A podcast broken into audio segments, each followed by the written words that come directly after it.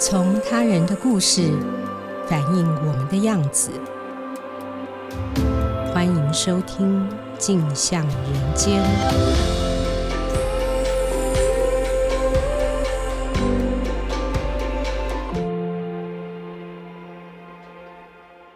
各位听众，大家好，欢迎收听由静好听与静周刊共同制作播出的节目《镜像人间》。我是节目主持人景华，今天要和大家聊的是国家的囚徒——中国七零九大抓捕律师王全璋的报道。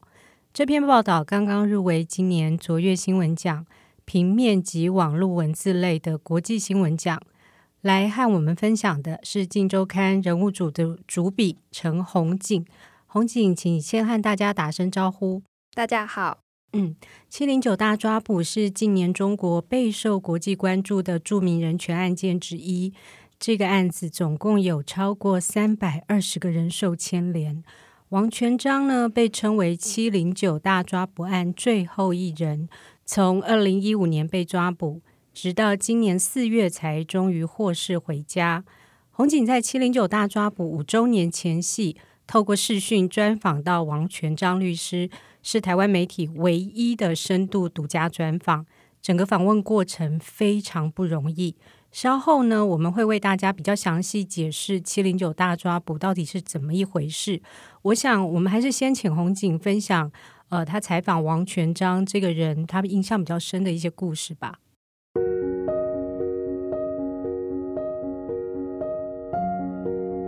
王全璋是在今年的四月五日出狱。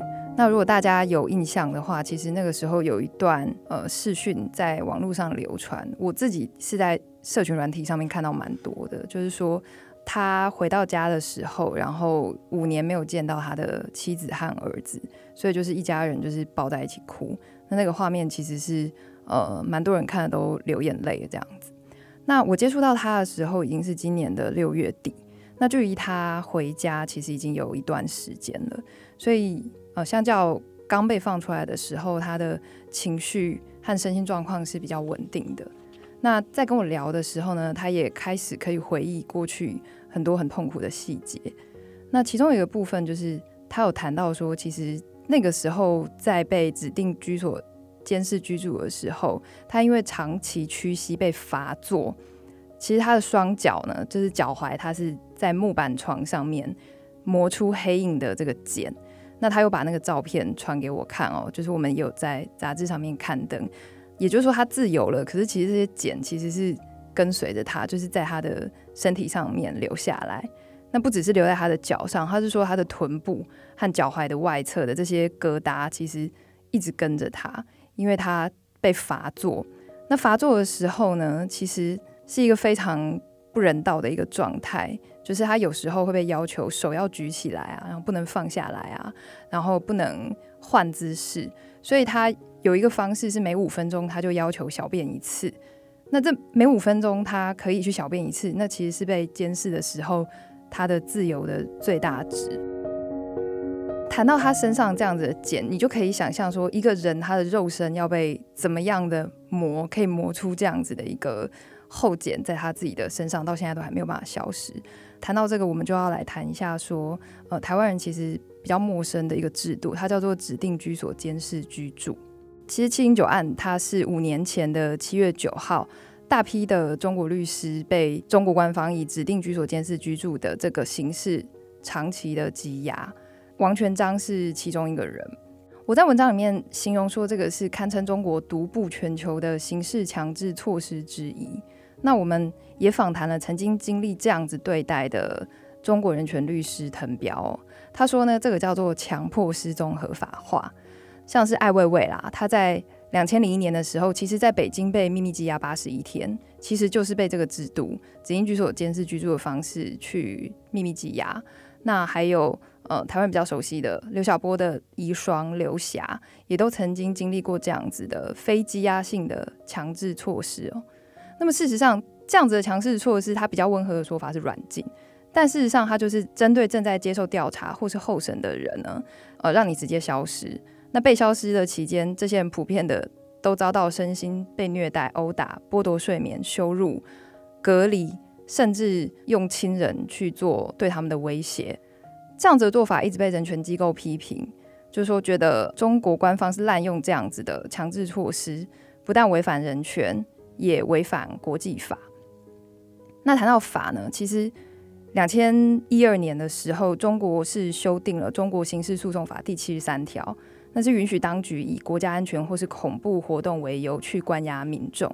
那被关押的人呢，就是在这个指定居所，也就是秘密的监狱里面哦，最长的时间可以达到六个月。那这样子的一个手法被广泛被他们的官方用来对待意见人士、异议人士、律师。或者是一些敢于发声的藏人或是维吾尔人，其实就我所知，这跟台湾人有什么关系？其实有哈，就是很多的台湾人，尤其是台商，在大陆会被这样子的一个手段或是方式秘密的羁押。我们最近常常听到说，诶，其实有人就被消失了。然后也不只是台商哦，其实也有学界的人面临到这样子的事情哦，然后至今下落不明哦。其实中共用普遍的用这样子的一个手段，不止对待他们自己的国民，其实也用这样子的方式对待台湾人，或者是其他在大陆经商的呃外籍的居民。我在文章里面有写到一个部分，其实台湾可能乍听之下听不太懂，就是说王全章他有谈到说他从人间蒸发的。近五年里面呢，他被接连送往看守所跟监狱，他就笑眯眯的，因为我是跟他视讯，所以我可以看到他的笑容。他就说：“诶、他被送到监狱的时候，他的心态有个变化，就是他觉得他到监狱里面，他反而过得比较安全，这样子。那是怎么一回事呢？哦，原来是说他在看守所的时候，至少夜里是睡觉是可以翻身的。”因为他被指定居所监视居住的人来说啊，他晚上睡觉的时候是会有人跟他说不允许翻身，就是用各种方式去虐待他。然后如果说他不小心睡着了、动了的话，那就是会被受到处罚这样子。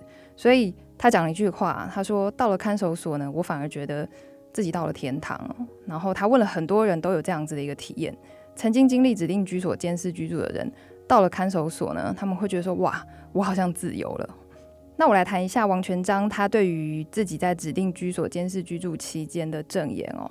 他说他被关在一个秘密的地方，大概是一个六平的房间里面，没有任何获取外界资讯的方式哦。那整天呢，他就是在那边耗着，你要从早上的六点呢罚坐到晚上的九点，有时候甚至要罚坐到半夜两点。那每天早上起床呢，只能吃一小块饼干，除了罚坐之外呢，也会。被罚站啊，有时候要被罚高举双手啊。他曾经整整举了一个月，每天举十五个小时。关押他的地方其实室内空调都只有十六度，应该是体感是很冷的温度。但是他说他的衣服永远都是湿漉漉的，因为流汗嘛。那基本上他是不能动的哦，你连眼睛都不能眨。可是我们知道眨眼是人类的反射动作嘛。那我就问他说啊，如果你真的眨眼睛的话，你会有什么下场？他就说就会被呵斥，然后。人会累嘛？那他就说，诶，如果有打瞌睡啊，或者是你真的觉得很累了，就会有人在你的耳边拍巴掌，不准你睡觉。那其实被这样子的对待，他是有心理准备的，因为他是维权律师嘛，所以他曾经代理过的客户们，其实他已经听过很多都遇过这样子的一个事情，所以他就说，睡觉其实就跟受刑一样。那看守他的人呢，每两个小时换一班。那这些人呢，每两两个小时换一班，当然都是精力充沛嘛。那所以他已经练就了一套像是尸体一样的僵直的睡法。所以他说，每一次睡觉醒来之后都是浑身酸痛。那其实这是恶性循环嘛，隔天总是会精神不济。他到后来其实已经失去了时间感了，所以他有时候罚坐罚站的时候会打瞌睡，然后别人又来呵斥他，哎，你不准眨眼睛这样子，那就是一个周而复始的重复轮回。像是无间地狱一样。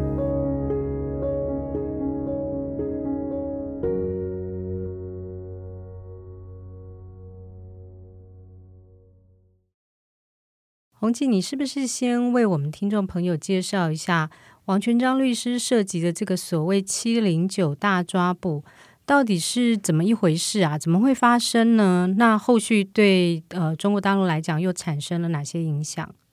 七零九事件是指二零一五年的七月九日，中国官方对维权律师展开的大规模的抓捕行动。那中国警方呢，当年在二十三个省市逮捕、传唤、约谈或是刑事拘留了上百名的律师、维权人士，那部分人的家属也受到了牵连。那我们知道，习近平上任以来呢，其实不停地收紧这个言论自由的尺度跟一些相关的规范哦。那清酒事件的导火线，其实一般认为是在二零一五年的五月，就是有大陆民众因为不明的原因，在黑龙江的一个火车站被拦截。混乱之中呢，遭到了这个警察的开枪射杀。那当地警方事后拘留了二十多名到场声援的民众和律师。那这件事情呢，就引发了六百六十名的律师联署抗议。哦，蛮多的耶。是是。那大抓捕的经过，其实就是在七月九号这一天，中国官方扩大对律师的这个搜捕行动。嗯。那这个行动其实不到四十八小时之内，就是很多的自由派律师跟维权人士都陆续被带走了。那这个事情呢，其实对中国法界有非常深的影响哦，就是到今天为止，这个影响都还在发生。就是在当年开始，你看到现在已经五年了，那他们引发了所谓的维权律师荒，嗯，有一个杀鸡儆猴的开始。那呃，我知道您的报道里面哦，特别提到王全章他一些听审的经历，在我们法治国家的民众听起来，真的会觉得是一个非常荒谬魔幻的场景。你是不是跟听众朋友分享一下你印象比较深刻的一些小故事？嗯哼，是我自己印象非常深刻的一段哦，其实是他在讲他自己的庭审的这个过程。就是说，王全章他是山东大学法学院毕业的。那山东大学是中国顶尖的几所大学之一。那他说话是一板一眼，可是其实也是无所畏惧的。他说他可以坚持哦，也可以认清自己行为的正当性和合法性，是基于他对法律的支持和了解。所以他并不认为他自己的行为构成任何的犯罪，所以他就坚持他自己的看法哦。那他也提到说，其实官方在吓唬他的时候呢，呃，也会用他的家人的利益去威逼利诱，那也会呃软的不行就来硬的嘛，就是说你若不认罪的话，我就给你判个八年、十年的。但是在这样子的一些前提之下，他是完全都没有认罪的。我们其实可以看到很多，比如说央视认罪等等的这些事情哈，其实中国官方在审讯他的过程里面，其实呃也有把这些。他认识的一些律师受审的一些影片拿给他看，但是基本上他是完全不买单的。那他就谈到二零一八年的十二月的闭门审判，他见到了所谓的依法治国下的这个司法奇景哦。二零一八年的十二月呢，王全璋被控颠覆国家政权罪，那中国是以案件涉及国家机密为由呢，秘密开庭审理。那个时候，其实美国、德国、英国啊，然后还有呃瑞士驻中国的外交官，其实是高度关注这件事情。他们都希望可以到场去聆听，哈，到场去旁听，但是全部都被拒绝了。那声援王全章的人士呢，也都被监控。他的妻子李文足是直接被公安困在他的北京家里哦，就是半步都不允许踏出家门。那他回忆那场审判的时候呢，他说话还是很大啦啦的。他说：“我当庭就把官派律师给解聘了哦。解聘之后，依据他们的法律呢，法庭就必须要休息嘛，要让他重新去委托辩护人哦。但是呢，他们竟然还是强行推进开庭。王全章就觉得，哎，你这样子于法无据嘛，你不符法律规定嘛。那所以他觉得非常愤怒，所以他就在法庭上说了很多很多的话哦，许多的细节呢。他在受访的时候呢，他说其实他想起来。”还是不堪回首的哦。那他也引用刑法去向法官抗议说：“你不可以口口声声说保障被告的辩护权哦，然后在没有律师的情况下，你也要开庭。”对，他们除了硬开庭呢，红警在报道里面还提到一个，我觉得也是蛮匪夷所思的场景，居然呢在庭上还出现了一种我们没有听过的东西，叫做约束毯。这是什么东西呀？我只在精神病院里面听过这个名词，这是什么回事呢？是，其实我听到约束毯的时候，我也是要听他解释。那后来我又上网去查，哈，这是一种中国特有的警用装备。它被使用的时机，在这个场景里面也是很荒谬哦。当时他质问法官说：“什么是依法治国？”所以法官只好又把王全章叫进小房间里面去沟通。那可想而知，这样子的沟通是无效的嘛。那很快的呢，王全章又被强拉上法庭。这个时候他继续抗议啦，所以。这个时候，警察突然就拿出了这个约束毯哦，六七个人一下子把他包起来，那他动弹不了，被固定在椅子上，然后就六七个警察就按着他。那他极力的要站起来，他们就不停的去按着他，甚至有人用手去按他的脉搏，看有没有气息哦。其实光是这样子听形容起来，就会知道说那个过程非常的痛苦。那他也说了，他不停的挣扎，就算是要回忆这一段，他还是觉得是倍感羞辱的哦。那与此同时呢，法官就继续念他的起诉书，王全章他就一直喊口号，然后一直背名人的名言。哪些名人？我对我那个时候觉得说，我就问他说：“哎、你都已经话不能呼吸了，你干嘛还背名人名言？然后你要背什么名人名言？”他就说呢，他几乎是没有换气的、他就一字不漏去背。他就说：“哎、我念的都是他们宣传的口号。那习主席曾经说，要努力让人民在每一个司法案件中都能感受到公平正义。温总理也曾经说，公平正义比太阳还要光辉。所以在这个过程里面呢，王全章他就一直念，一直念，一直念。”那我听他这样讲，其实蛮难过的，因为他说他说了好多，呃，习近平、胡锦涛、温家宝的一些名言，他就一直背这样子。那庭上就是不理嘛，继续庭审。那王全章说他到后来已经精疲力尽，连自己说话的力气都没有了。所以你可以看到，他其实，在这样子的情况之下，他还是非常坚持身为一个法律人哦，还有法律的精神和原则，甚至从这里面可以看到。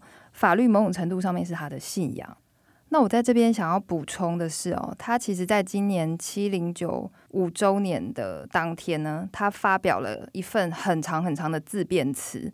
那这个自辩词呢，是批评检警严重的违法。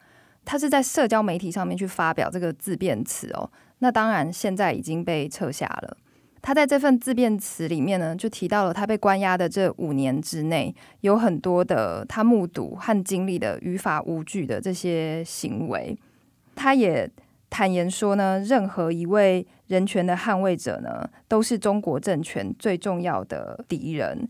那他也提到说，他自己呢，在受审的过程中，从来没有录任何的认罪视视频，就是我们的视讯啊，就是说他重复的说，他没有做过自己任何的。有罪的陈述，包含呢，在警察阶段，他甚至连一个标点符号都没有写哦。那在最痛苦的指定居所监视居住期间呢，他的精神没有分裂，也没有患上斯德哥尔摩症候症。他说：“我不会爱上老大哥。”那在这之后呢，我其实陆续的收到一些他的一些文件的备份是什么文件呢？是控告信跟刑事申诉状。就是说，他基于对法律的信仰哦，虽然我们现在看起来会觉得说，哇，你是。你不知道 这个状，你不知道你现在状况是多危险吗？才刚出来，但是他其实陆续的，他出来之后，他就陆续的去撰写这些控告信和相关的刑事申诉状，他的控告人和这个呃这被控告人和控告事项、事实跟理由呢，他就一条一条的把它写下来哦。那我这边再念出其中的一个部分，他在这个追究被控告人的刑事责任的部分呢。他说呢，他的审讯人员哦，曾经对他以侮辱、谩骂、吐口水、扇耳光、长时间不让上厕所、睡觉不让翻身、从早到晚双手高举，每天长达十五小时，总共持续一个月等各种手段去逼供。那他把这些人的名字写出来，然后呢，说这些人的行为已经涉嫌了侮辱罪、诽谤罪、刑讯逼供罪。基于以上的事实和理由呢，特此控告。所以从这边可以看得出来，他还是非常坚持以法律的途径啊去做自己相关权利的维护。除了王律师的遭遇之外呢，七零九案的律师们被抓走之后，这几年呃，女性家属们不断的出来抗争，企图让国际媒体持续关注这个案件。例如你在报道里面描述，这些律师的妻子甚至有一次剃光了头发。朝着法院门口大喊：“我可以无法，你不能无法。”意思是说，我可以没有头发，执政者你不能不尊重法律。我知道这次的专访，你也采访了王全璋的妻子李文竹哦，谈谈你对这些女性的观察，有没有呃哪一些让你印象比较深刻的一些故事？是，其实七零九案哦，包含七零九最后一人王全璋，在这五年之中，他一直还没有被释放。那这些事情在国际上面哦，或者是说在一些人权团体里面，可以引发更大的关注。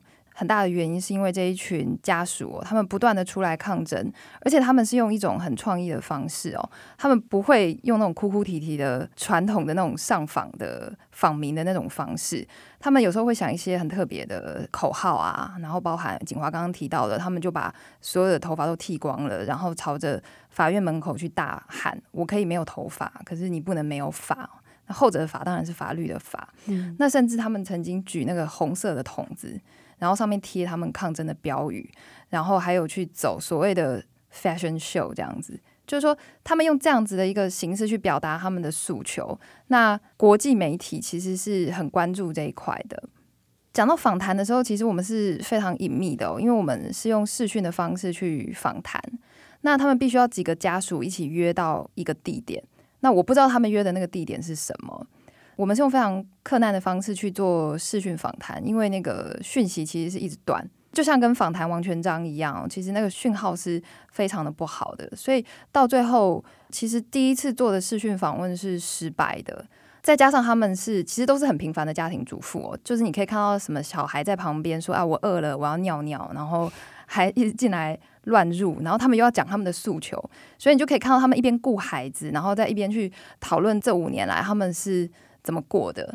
那最后的方式其实是我问一个问题，然后他们录一段视讯给我，是用这样子的方式去接力，然后他们互相去录对方的影像，然后彼此说彼此的故事，是用这样子的方式去完成了对李文足还有其他七零九家属的这个访问。那我印象中其实蛮深刻的一句话是李和平的妻子哦，就是王俏玲。李和平也是其中一个七零九被关押也是很久的律师。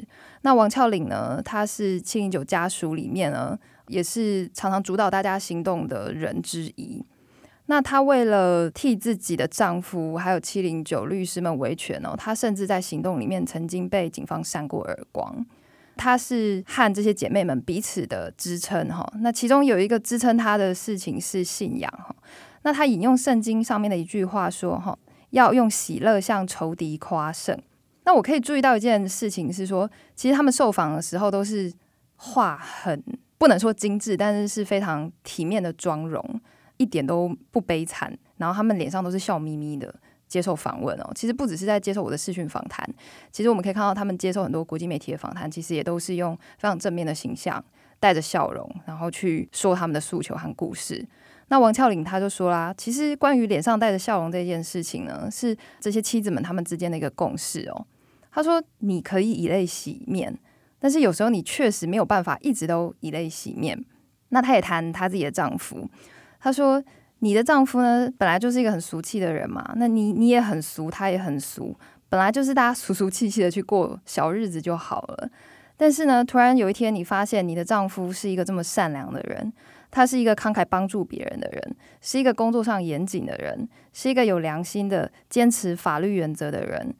你突然觉得这个人让你好敬佩，那你为什么要哭呢？你是捡到宝啊？然后他们用就是一句。大陆他们的俚语，他们就说你应该要在家里捂着被子偷偷乐，那你就不要哭了。所以在这一段的访谈里面呢，我写了一个番外篇去讲这一群女性家属在这个运动里面他们的角色。我想要用王全章他的一句话来总结哦，他说：“其实他的妻子李文足一直以来是很柔弱、很软弱的性格哦，这跟我们这五年来在媒体上面看到的形象其实是迥异的。